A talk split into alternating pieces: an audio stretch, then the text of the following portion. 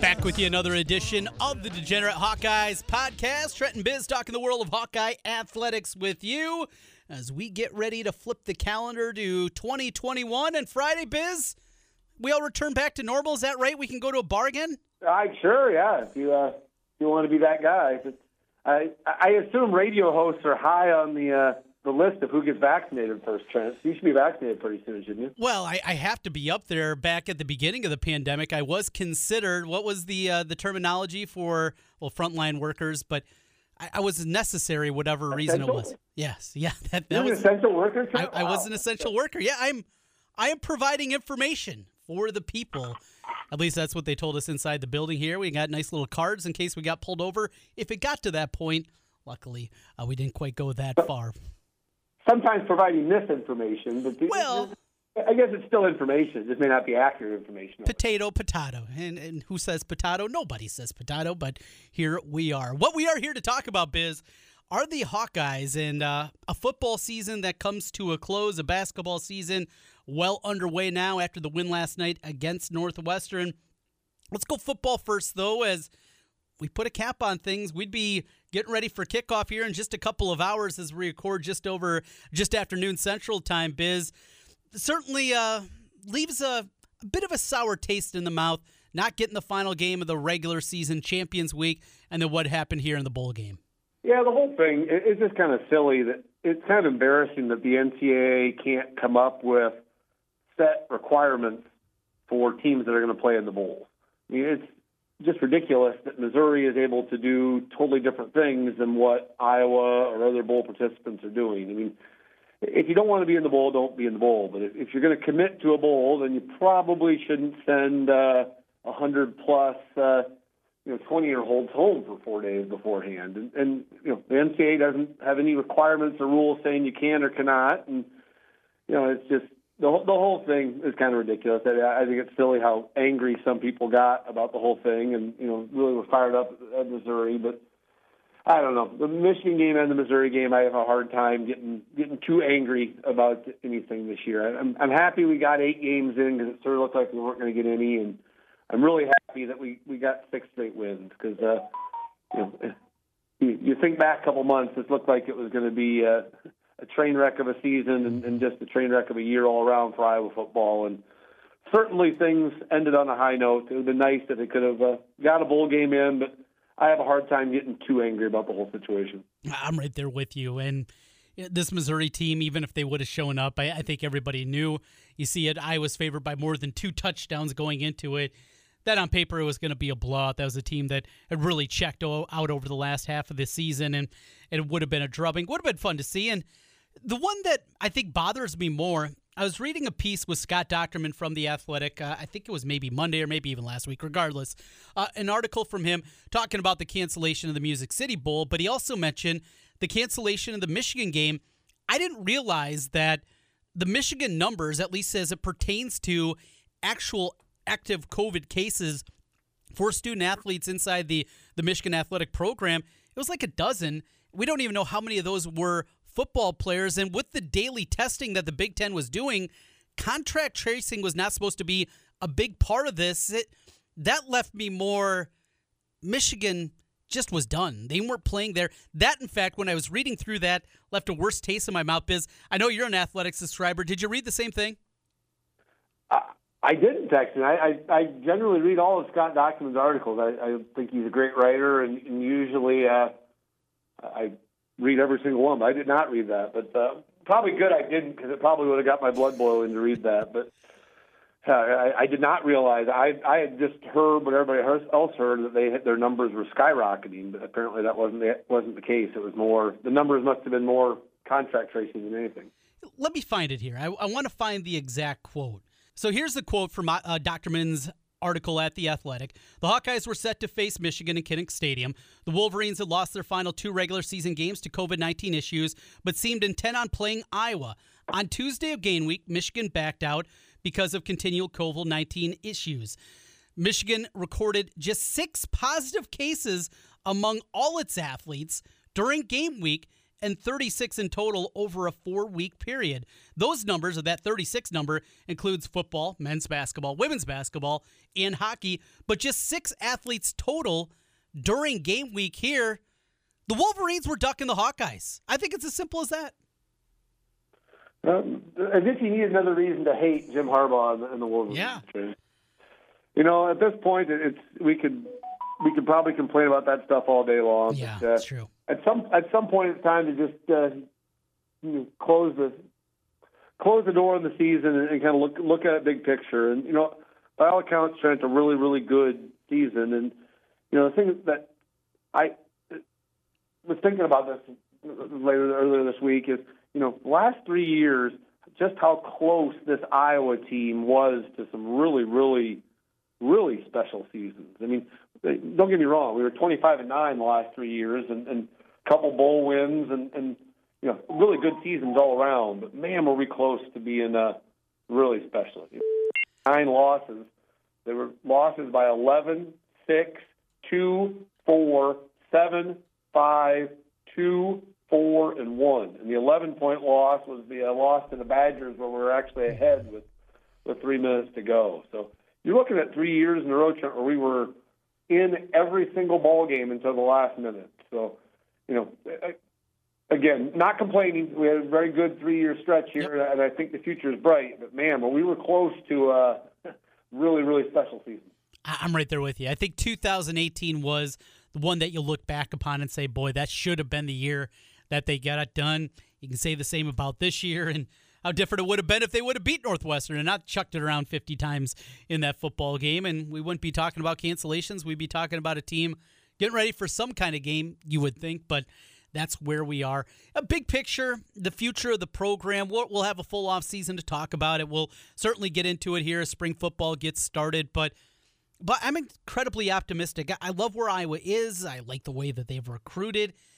It's hard to find a whole lot of negatives. Now it's just about breaking through and taking over that spot of Wisconsin, not letting Northwestern be that team that becomes the perennial team getting there from the West. Five years in a division like the Big Ten West, Iowa should be there. Now it's time to break through. Well, the future certainly seems to have gotten a little brighter this week as well. I mean, from all accounts, the kid from UNI, Xavier mm-hmm. Williams, is a stud. VanValkenburg just announced right before we started that he's returning. I've heard from multiple sources that it sounds like Linderbaum is intent on on returning, and, and I think you and I both have heard rumors that there may be one or two other uh, seniors that decide to come back as well. So, yeah, there's there's plenty of reasons to be optimistic for Iowa football uh, for the you know, not just next year, but the years to come. I think they've really, you know, the coaching staff has really found some some success in recruiting. They, they've done a nice job of, uh, you know, they've always been good at developing, but boy the NFL pipeline has really changed these last few years, and I think that's really going to help them going forward because you know once again this year they're probably going to have two at least two guys in the first couple rounds. I mean, I think you know Nixon sounds like he's definitely a first rounder, and I think Alaric Jackson's probably a first you know first or second rounder. So that can only help going forward. Uh, no doubt about it. And for guys that are looking for that final year, it didn't work out for Coy Cronk, but guys looking for an opportunity to improve their stock. There's a pretty good place at Iowa City that you can go for that final season. I think that's something. Uh, one other aspect of that is the quarterback spot. I know when things were not going very well for Petras, we talked about possibility of a grad transfer quarterback going in. I don't know. Do you, do you think at the very least they're going to dip their toe and sniff around a little bit to see if there's anybody out there, or for all intents and purposes, Spencer Petras is the quarterback for 2021? Well, I mean, I think this coaching staff has shown last couple of years, they're willing to dip their toe in about any area if they think it can help the team. They're, I mean, they went out and they've got a, got a couple last year. They've already got Williams coming in for next year. Um, having said that, I don't think they will. I mean, I think they'll look, but unless somebody falls in their lap that they think is, you know, really, really good, uh, I, I think they're content moving forward with Petras. And I think he showed enough these last couple games. I think maybe time of the time as a fan base to maybe embrace that he is uh, mm-hmm. the quarterback going going forward. I mean, yeah, we've talked about it a lot this year, Trent. He was not very good at times, but he certainly seems to have the backing of his teammates, and, and he certainly got the skill set. He's got a heck of an arm, and he's got some ability, but you know, I don't know. If, again, if somebody falls in their lap, they'll take him, but I don't think they're going to be actively going out trying to you know take whatever quarterback comes comes down the pipe. Yeah, it's not just going to be a roll of the dice with a a guy that's never played before. It's got to be somebody I'm going to guess pretty special to upset the apple cart. Anything else on football biz before we turn our attention to some hoops? Well, as we're speaking, Trent, Graham Mertz just threw an absolutely atrocious interception. Ah, that wasn't Graham Mertz though. That that was Wolf, the uh, his back. Oh, what what is Mertz out again? I don't know if he got hurt. I just saw that it was Wolf that came into the game. Well, whoever it was, it was atrocious throw. So we're not the only team with quarterback issues. True story. And uh, yeah, who's going to be the quarterback next to Northwestern after Patrick Ramsey departs after this season? Yeah, maybe not a bad place to be with Spencer Petras. A little John going on at half with Wake Forest and Wisconsin. Biz to basketball and Iowa after the loss on Christmas night to Minnesota drops to number 11 in the coaches poll, AP at number 10. Ken Pomeroy, though, still has them very high. They were fifth going into the game last night against Northwestern, jump up to number four. A frustrating night in the loss to the Gophers, no doubt. A lot of the old concerns defensively cropped up there. You got a dude hitting eight out of nine. You got a Carr just going nuts all over the place. It was a frustrating night, but there's going to be plenty of frustrating nights. I have a feeling playing in the Big Ten. Yeah, you know the old what's the old Denny Denny Green quote, Trent? We they are who we thought we, they are. I mean, it's it's good. Get ready because it's, going to be the year where the whole year is going to be great offense with not so great defense. I mean, it's just you know there's going to be stretches in games where you're going to want to you know throw something at your television because we just we we don't put together 40 minutes of consistently good defense. We just don't. And you know, last night was a good example. We we played you know really good defense at times, mm-hmm. and against the Gophers actually. You know, if, if that game just ends the way it should have ended, we make our free throws. You know, you're, you're looking at an 82-75 victory. You're looking at three straight games where the defense held teams, you know, under their their average, and, and we're talking about the defense is, uh, you know, better than anticipated. But you know, we're we're always going to be an offensive-minded team, and we're you know it's it, it's going to be frustrating at times, but you know let's let's look big picture. This team's played, you know, they played a, a above-average Purdue team and beat them by more than 15. They played a above-average Northwestern team, beat them by 15, and, and they had the Gophers, uh, you know, 100% beat and, and just blew it. So you know big picture, I think this team is who we thought they were, and I think they, they've still got a heck of a chance to have a really good year. It's just uh, you know, every once in a while you got to talk yourself off the ledge because there's going to be some frustrating moments in this year. So there's, you know, I love Ken Pomeroy and uh, his numbers. There's some things though that I have no idea what they are. Maybe somebody mathematically can uh, help me out here. Iowa right now leads the country in something that is called non steal turnover percentage. Does that mean teams that turn it over basically throw it out of bounds the most against Iowa? Is that how you'd read it? Yeah, I mean, I assume. I mean, last night was a good example. Yeah, I mean, Northwest, Northwestern, for as good as they played at times, had just six or seven just atrocious turnovers where it was literally, you know, a double dribble one time, a shot clock violation, a couple travels where they just kind of. Uh, There's like four straight trips they had that. Yeah, so I'm assuming that's what it falls into. Huh. I'm guessing what that means is more luck than anything. Yeah. But, uh, I mean, it's certainly not due to our defensive tenacity that's causing these uh, these non-steal turnovers. Maybe uh, just the awfulness uh, discombobulates the team offensively too much, and they just throw it away.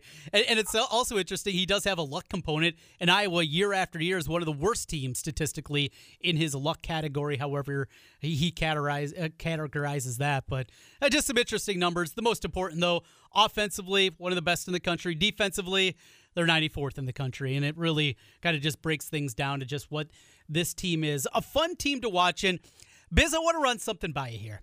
So, having a conversation with a Hawkeye buddy, and we were talking before last night's game about Keegan Murray.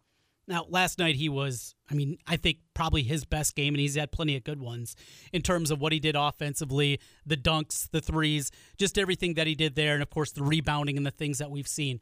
And we were trying to find the right comp for him. Nicholas Baer was talked about a little bit more athletic, certainly than Baer in, early in his career, but that anticipation was a part. And then I honed into a guy, Chris Street. Chris Street with the size the athletic ability, the ability to step out and shoot from the outside, something that wasn't a big part of a power forward, you know, game back in the early 90s that we're talking about here. But what do you think of the comparison there? Keegan Murray and Chris Street. Those are big shoes to fill. Uh, that's uh, yeah, I think that's probably a fair comparison. I still think, at least for now, the Nick Baer comparison is probably a, a little more realistic, just because I mean Keegan's Keegan's been obviously he has exceeded everybody's expectations, you know, tenfold. But I also think, I mean, part of that is due to the fact that, you know, he's allowed to come in, and he's he, there's they're not running set plays for him. He doesn't have to do anything other than just be really good at the things he's good at, which is, you know, go in and rebound, use his length, use his, his effort, and do those types of things. You know, what happens next year after Garza leaves? Is he able to step up and, and you know do it for 25, 30 minutes a game? I think he is, but until he does that, I, I'm I'm a little bit hesitant to make any you know comparisons of, of Chris Street, who was you know on the verge of becoming you know All American quality when he when he tragically passed. So, but I, I do think it's it's an interesting comparison. I think it's probably you know that's his ceiling. I would think. Yeah. If he can get if he can get to Chris Street level, boy, that would be uh that'd be nice. we would take that. Sign up. Where do I sign? And take that. So, uh, Stat Boys got some information I know in basketball and just how good this Big Ten is again this year. Anything before we dive into that Stat Boy information? No, I mean there were two things last night that I really thought were huge for the Hawks. One's obviously, just getting the the confident slash cocky Jabo back. I know he is a he's kind of been a whipping boy for our our fan base, and people like to criticize him, and he, he can make himself really easy for criticism because he puts himself out there and, and tends to, for whatever reason, get into fights with with trolls. But, um, but the fact of the matter is, we need him. I mean, we really do. I mean, Joe Toussaint is a good player, and he is in certain games he's really needed. But last night was a perfect example where Northwestern didn't have the athletes to pressure Jabo, and he was able to, to, to get loose and you know, he just adds that element that, you know, when you get him, Wieskamp, and Fredrick all shooting the ball, we are there's not a team in the nation we can't beat. And you know, with him uh, back at his cocky self, that, that's helpful. The other thing, you know, I don't know, I don't want to make too big a deal out of this, but the last two games, Luka Garza has looked a bit off, which it's not fair to him because you know he was such a machine for so long but the last two games, I don't know. I mean, I'd like to get your take on this, but he just seems a bit hesitant. I mean, everything he does seems a little, uh, you know, when he, when he's confident, it's just boom, step and go, and you know he, he goes before the double team gets there. And I just thought Minnesota and Northwestern, both games, he didn't seem like his usual uh, aggressive self. Yeah, I see a little bit of that, and you wonder if he's uh, just trying to be more cognizant of getting the ball out of there quicker, and it leads to a little bit of brain lock at times that is happening, too much thinking out there. But yeah, you do see that with the guy that we saw, you know, even in the Gonzaga game where he wasn't great, but going back the games before that against Carolina where he was just getting absolutely hammered by the different guys. That relentless, relentless nature hasn't quite been there at the same level. Wore down a little bit, that could be the case, but the unfortunate part is you got two road games coming up and these next 17 games are going to be an absolute slog through this conference schedule. But yeah, I, I think you're right. Something he looks a little bit different than the guy we saw at the beginning of the year.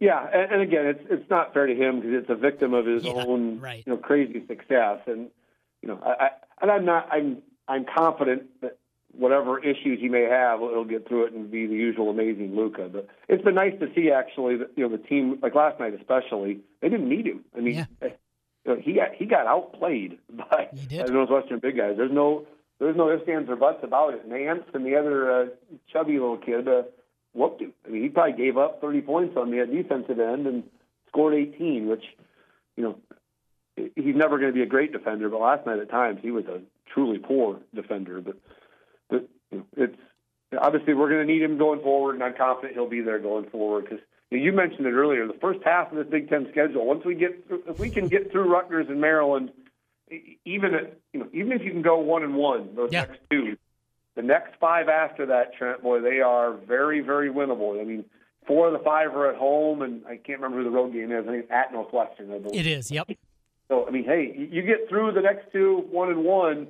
There's a pretty decent chance this team can get to eight and two going into Illinois uh, at the end of January. And you need to build that kind of lead because we've mentioned it before, and I mentioned it again. Starting with that game at Illinois on January 29th, at Illinois, home for Ohio State, at Indiana, home for Rutgers, and then this at Michigan State, at Wisconsin, Penn State at home. All right, there's your respite at Ohio State, at Michigan, and finish up with the Badgers again, this time back in Carver. That last six is ridiculous, including places that have been houses of horrors for Iowa throughout the years Michigan State, Wisconsin, Ohio State, Michigan at times. It just, it's tough. Get those wins now. If you want to win that regular season title, something Biz you were around for, but you don't remember, you were three. I wasn't even born for. You have to get off to a good start. Yeah, and it's you know, I, was flat out wrong. I think the last podcast I talked about that. I thought maybe the Big Ten, the middle and below, maybe wasn't as good as I, I thought they were going to be, and clearly I was wrong on that because, I mean, the Big Ten. This is might be as good as it's ever been, when you, especially when you talk about depth. I mean, mm-hmm. nine teams are ranked now, and one of the teams that's not ranked, Maryland, looked fabulous against Wisconsin. So, I mean, there's, I mean, again, I, I couldn't have been more wrong. I, I do think it's an interesting year. I think you're going to see a little bit similar to what you saw in football, which is some of the blue bloods may not be as good as you think. Michigan State might be the worst team in the conference right now. I think Ohio State, watching them, I think they could end up being, you know, tenth place or below. Indiana's another team. I, I think they could end up being bottom half. And even Michigan, I know they're two and zero oh right now. At times I've watched them, I, I I don't buy into them at all. So I think a couple of those teams you threw out there. I mean, I think by the time we get late in the year, I'm not sure the Michigan and Ohio State games are going to be quite as quite as daunting as we think they are. But but again, that's coming from a guy who last again last podcast claimed that the Big Ten wasn't as good as I thought it was. So. And I like that Ohio State team. I. I see them at times. Maybe there should be more. Maybe it's just because of what Holtmann did early in his career in Columbus, and and I just have so much respect for that guy. They're very inconsistent though, and, and, they're trying to you know figure out exactly how they're replacing Wesson inside, who was such a big piece of what they were. I think they're going to be good at the end of the year. I agree with you in Michigan though; they haven't played anybody at this point. Yeah, they're undefeated, but their schedule, their best win right now is against Penn State. Their second best win is against Toledo we don't know a whole lot about Juwan Howard's team at this point. So I see them probably taking a, a pretty big slide back towards the back half of that pack uh, of the group of teams, but they still got Eli Brooks. Isaiah Livers is still there. Franz Wagner, yeah, another Wagner making his way through his sophomore campaign. And they got a big guy, a uh, freshman that's 7 1, that's really, really talented too. So who knows? It's going to be good. It's going to be tough. But you said Stat Boy's got some info for us. What does he have? Well, you know, talking about the Big Ten being the best ever, you know, I gave Statboy the assignment. I kind of combined two things here. First, with Luka Garza's streak ending last night, Trent, I uh, asked him to look into that streak. You, I assume you saw it, but did you see who held the uh, streak of 20 consecutive games in the Big Ten before Garza? I did not. I was, uh, as you know, last night I was behind you guys, uh, putting the kids to bed last night, so I didn't get started until later on. So I was doing some fast forwarding, so I didn't see. I'm gonna guess what uh, Glenn Robinson. No, that's you'd think it would be Glenn Robinson or Glen Rice, but it actually goes back even farther. It was Dennis Hopson, 86, 87, uh, Ohio State. So, which when I saw that, I had Statler look into Dennis Hopson a little bit and also do a comparison of this year to the 86, 87 uh, year because I think that's historically when you talk great Big Ten seasons, that's one of them that really pops out because uh, you know Iowa's best season of our lives, and they still didn't win the Big Ten. So, hey, first looking at Dennis Hopson, he averaged uh, 29 and a half points a game that year, so similar to Luka, but uh, even with him, that Ohio State team was was only sixth in the Big Ten. So you ready to dig into the 1986-87 Big Ten season a little bit? Oh, this one sounds uh, right up my alley. I'm ready for it. All right. So the first thing, the interesting thing, back in 1986-87, it was weird because the Big Ten only had 10 teams. What what a, what a novel concept that a uh, a conference named the Big Ten only had 10 teams. So but that season, uh, there were six really really good teams in the Big Ten, and then four absolutely terrible teams. But let, us dig into the six good ones. Um, there were co Big Ten champs that year, Trent. It was not the Hawks. Uh-huh. Who were the co Big Ten champs in 86 87? Uh, that would be Indiana, who went on to win the national championship, and Illinois. No, it's a team that gets forgotten, but they were incredible for a couple of years. The Purdue Boilermakers. Oh. Indiana and Purdue both went 15 and 3. The next year, 87 88, Purdue went 16 and 2 and won the Big Ten by three games. Just dominated the Big Ten. So that Indiana team obviously uh, will go down in history. They were national champs that year. Had Alford, Dean Garrett, Keith Smart, uh, Calloway, just a really good team. The Purdue team, though, when you look at it, they've got some uh, well-known names there as well. Yeah. Melvin McCants, Everette Stephens, Todd Mitchell, Troy Lewis. You know, some some pretty impressive talent uh, for Purdue. They kind of get lost in the shuffle. The Hawks got third that year, one game back.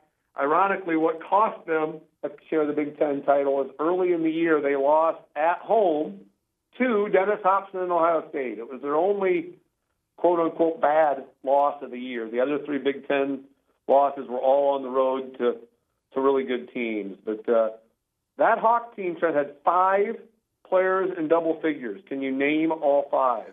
I'll give you a hint mm-hmm. at the start. It was not all of the, the quote unquote big three.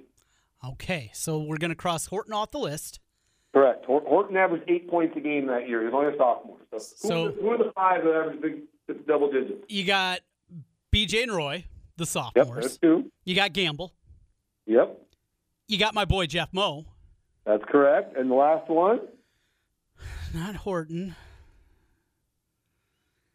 Those big guys, nobody. Uh.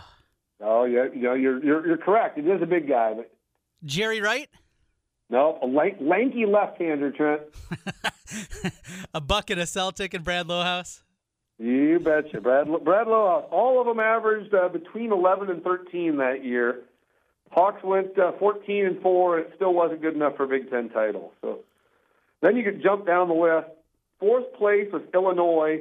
This was uh, a little before the, the true flying Illini. Illinois was great the next couple of years, but that 86-87 team was pretty young. They still had Ken Norman and Lil Hamilton, but then you had Bardo and Gill were only freshmen that okay. year. Fifth place was Michigan. With uh, they were also a little young at the time. They had, you had Gary Grant, young Glen Rice, a young Loy Vaught, and uh, Antoine Joubert in the middle. And then sixth place you had Ohio State with uh, Dennis Hopson, Jay Burson, and uh, not much else. Um, and then the, the bottom four, like I said, the, the bottom really drops out on the Big Ten. The, the bottom four, um, Michigan State was six and twelve, Wisconsin four and fourteen, Minnesota two and sixteen, and Northwestern one and seventeen. And uh, I looked through their rosters, and not a not a memorable name in the bunch between the four. So when you compare the two, you know clearly I'm not sure that the top of the Big Ten this year has those nationally great teams like Indiana and Purdue and Iowa.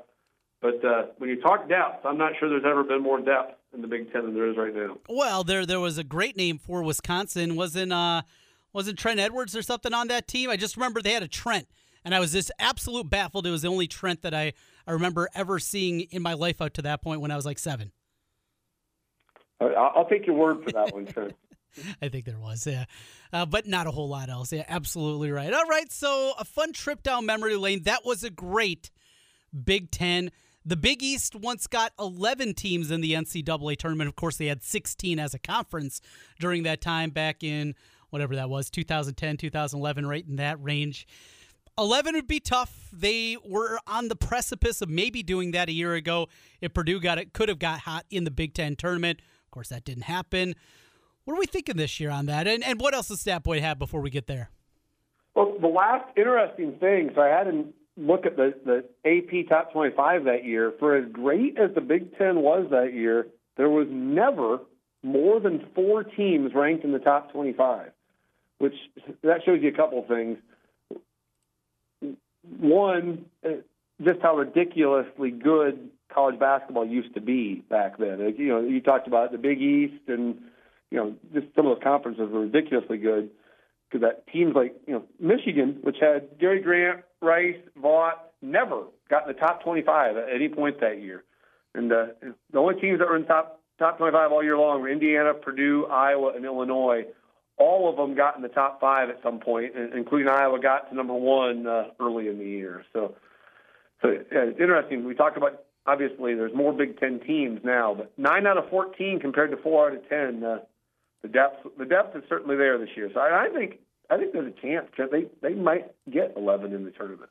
I, I think this is a year where you're not going to get a bunch of because of the weird circumstances, you're not going to get a bunch of random teams in. So I think they'll play it safe and they'll put in, put in the uh, the blue blood so they can get uh, you know plenty of eyes on, on television screens come March. It's pretty easy right now. You cross off Nebraska. I think you can cross off Penn State. And then after that, Michigan State's 0 3. I'm going to guess they'll figure it out. Indiana really inconsistent. You mentioned Maryland, how good they've looked. We talked about a bunch of those other teams in there. Yeah, it's not a stretch. What helps is to have those bad teams be really bad, where it's basically a guaranteed win against Penn State and Nebraska this year. We saw that a year ago, and that's what helped prop up basically everybody with Nebraska being really bad and with Northwestern being really bad a year ago. That really helps. And you know what? If Northwestern kind of comes back to the pack and plays like we anticipated, it's probably a good thing for the rest of the conference too. I think Nebraska is the only the only quote unquote automatic win in the Big Ten this year, and they'll they'll steal a couple wins from somebody, but you know, other than Nebraska, you better come ready to play against all all, all 13 of their teams because uh, even even Penn State, I, I think uh, they'll end up winning four, five, six games by the end of the year. Yeah, I, I could definitely see that. All right, Biz. So thank you as always to Stat Boy for his information. You got something here. Iowa sports New Year's resolutions. What's this? Well, I just uh, at the end of the year here, trying to think it's good to kind of look forward and what uh, what things I guess are you uh, I think we did this last year, and, and you talked about that you were going to uh, stop complaining about uh, the, the cupcake schedule, and I think I said I was going to try to stop complaining about Fran's stupid uh, two foul rule, and I, I think we both failed to do that. We still both complain about those things, but just looking ahead, Trent, anything on the Iowa sports calendar that you uh, would like, as a fan, that you'd like to uh, any resolutions you'd like to make as we jump forward to 2021? Well, I think most people would say I could be a little more positive. Yeah, I think that that probably applies for all fans, and that actually falls in with my resolution, Trent. I, my goal this year, especially for the basketball season, is to just enjoy it because we just talked about it. There are going to be some bumps in the road for this mm-hmm. team. They're going to lose five, six, seven games. It's just it's going to happen. The, the conference is too tough to get to that point. And you know, after that Minnesota game, there's just so much doom and gloom online. Uh, my goal is to uh, just enjoy this season because are they a perfect team? Absolutely not. But uh, man, they're fun to watch. And when when things are clicking, and if you get the cocky Jabo that you got last night, and things are clicking on all cylinders, there's not a team they can't beat on the right day. I mean, are they going to beat Gonzaga more than 20% of the time? No, but no. This is the first time in our lifetime, Trent, that I think we can honestly say if things fall right, this team can win it all. You know, here's one.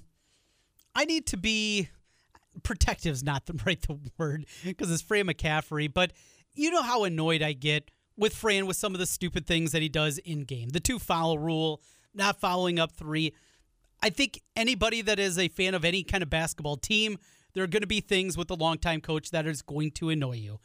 But I still see so much negativity about Fran. And I see he hasn't done this and hasn't done that. It annoys me because I know what he brought this program back from. This was the depths. This was looked at as such an awful job on a national scale.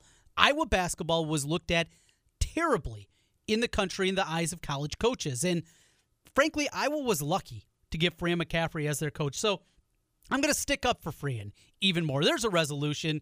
Fran, even though I'm going to still complain about some of the things you do in game, overall, big picture, continuing to tell Iowa fans how lucky they are to have this guy as their coach. And I think you can say that same thing for Kirk Ferentz too. I mean, Yeah. This was this was clearly a make or break nine months for the Iowa football program. I mean, this team could have imploded, and Kirk could have just kind of rode off into the sunset, and he could have taken a totally different approach to this whole thing. He could have said, "Nope, I didn't do anything wrong. I, I don't have any reason to try to improve myself and, and try to learn and, and and make this a better program." And to his credit, boy, is he you can just see it in his tone the last month or two. He's, he's a different guy right now, and I think it, it, it's you know we talked about it before, but he just seems more engaging with the media. He seems a little more open. You know, he seems a little more, you know, just willing to accept the players for, for who they are. I think he has really shown himself to be, you know, I think all you can do in this situation is you can you can either you can either learn from it and try to be a better person, or you can dig your heels in and be a stubborn ass. And, and he chose the uh, the right path. So, yeah, I think that's a that's a good resolution in general. Let's let's appreciate the two coaches we have because do they do some things that want to make you pull your hair out at times? Absolutely, but there are way way more positives with Fran and Kirk than there are negatives. With that, it is time for bets or business beat. Where do you want to go first? Oh, let's talk bets real quick. After evaluating millions of pieces of data in the blink of an eye, the Gambletron 2000 says the winner is Cincinnati by 200 points. Why, you worthless hunk of junk? Are there any any bowl game bets that jump out at you? Uh yeah, I got a couple on the horizon. I I like Iowa State in a big time way in the Fiesta I Bowl. do also, unfortunately. Let's hope that's a kiss of death. Yes, yeah. I, minus four and a half. It. I'm surprised this hasn't even ticked up higher, but I just think this is a complete right side. Tulsa tomorrow, laying two and a half against Mississippi State. Leach is historically terrible in bowl games. Tulsa just fell short against Cincinnati in the uh, American Championship game. Really good defensive team here, and they play the style that really does slow down, spread the air raid offenses. So I like that side there. Those are probably my top two that I see. Anything else on your docket? I, I always love any armed forces uh, teams in bowl games. They always uh, come ready to play, and they. Uh, I, I I like Army getting getting seven against a very mediocre West Virginia team. I also just I, I like for the same reason I like Iowa State. I also really like Northwestern Indiana. I think you got two teams that are really going to want to be there and, and really uh, have kind of us against the world mentality a little bit. I think Northwestern Indiana have gotten zero respect from anybody, and I think they're both going to come ready to play in those bowl games. Which uh, that's what I always look for in bowl games is which which team wants to be there more. And I think uh, I, wonder if I've heard rumors the Indiana Ole Miss game. There's still concerns that game might not even happen because Ole Miss has so many uh, issues with with with COVID and things also. But uh, yeah, but I, I like Iowa State. Unfortunately, I hope, hope we're wrong on that. But Army, Northwestern, and Indiana are the other three that I uh, would would jump on. So if you're a betting man, go go uh, go fade all four of those. I am a betting man, no doubt, and uh, we'll be firing also the semifinals. I kind of like Notre Dame and the points. Am I nuts?